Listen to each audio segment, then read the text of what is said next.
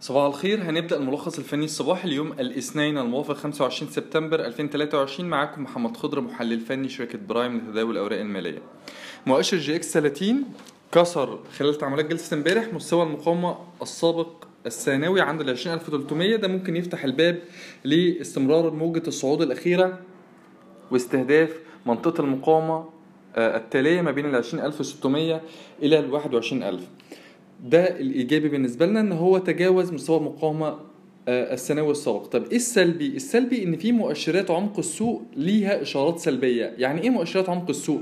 مؤشرات عمق السوق إن أغلب مكونات مؤشر EGX 30 مش بتتحرك في آه، نفس الاتجاه أو بعضها بيكسر مستويات مقاومة اتحرك ليه قمم تاريخية والبعض الآخر بيكسر مستويات دعم مهمة وبيغير من اتجاهه للهابط على سبيل المثال الإيجابي في مكونات مؤشر EGX 30 هتلاقيه أبو قير حاويات CIB آه، الشرقية Eastern Company النساجون طلعت مصطفى المصريه اتصالات Construction Credit موبكو. وإيجابي من من حيث آه، اختراقهم لمستويات مقاومة آه، واستمرار اتجاههم الصاعد على المدى القصير. طب السلبي في مكونات مؤشر EGX 30 هتلاقي سيرا للتعليم اللي حتى الآن مش قادرة تتجاوز ال 10 جنيه 80 مستوى مقاومتها الحالي من أكتر من آه، شهر هتلاقي القلعة أداء سلبي e-finance Palm Hills Beltone اللي مست- مستمرة Beltone في اتجاهها العرضي آه، على المدى القصير لكن اتجاه هابط آه، على المدى المتوسط.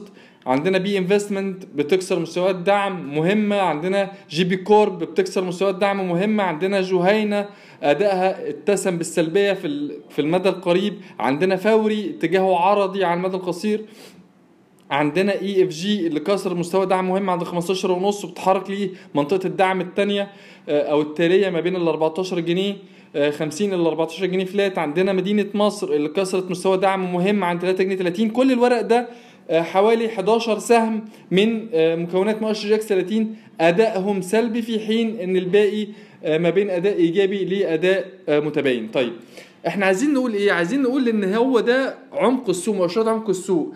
إن مش كل مكونات مؤشر EGX 30 بتتحرك في اتجاه صاعد. وفرق ما بين إن في outperforming و underperforming و same performing إحنا فاهمين ده لكن إحنا بنتكلم على آه، أداء أسهم بتكسر مستويات دعم فهي بعيدة كل البعد مش حتى أداء مساوي أو أداء أقل لا دي كمان في اتجاه هابط.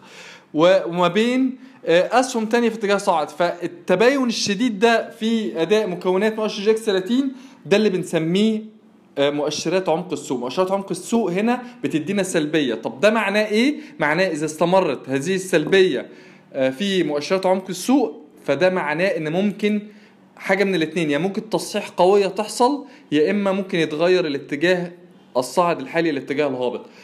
في كلا الأحوال لازم ناخد حذرنا في التعامل خلال الفترة اللي جاية خاصة مع فتح مراكز شرائيه جديدة.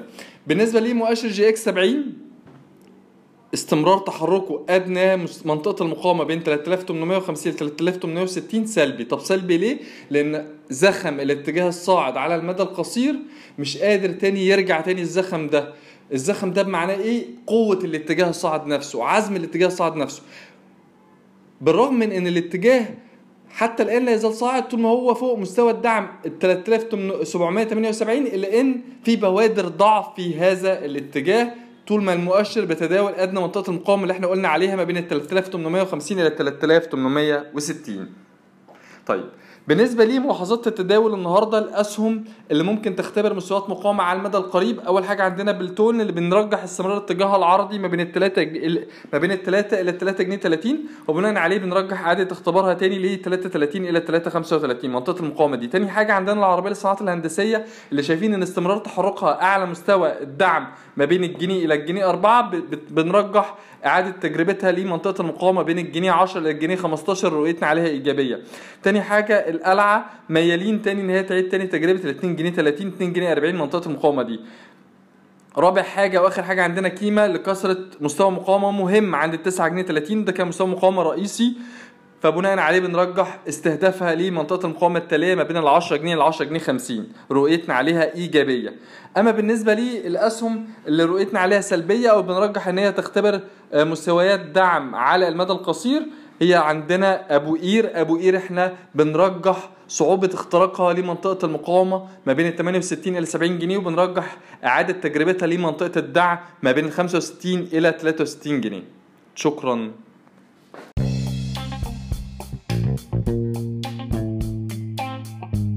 يرجى العلم أن هذا العرض هو لأغراض معرفية فقط، ولا يمكن اعتباره عرض أو توصية شراء أو بيع أو إدارة استثمارات أو خدمات استشارية. ينصح باستشارة مستشارك المالي قبل اتخاذ أي قرار استثماري، علماً بأن الأداء التاريخي ليس مؤشراً يعتمد عليه لتحديد الأداء في المستقبل.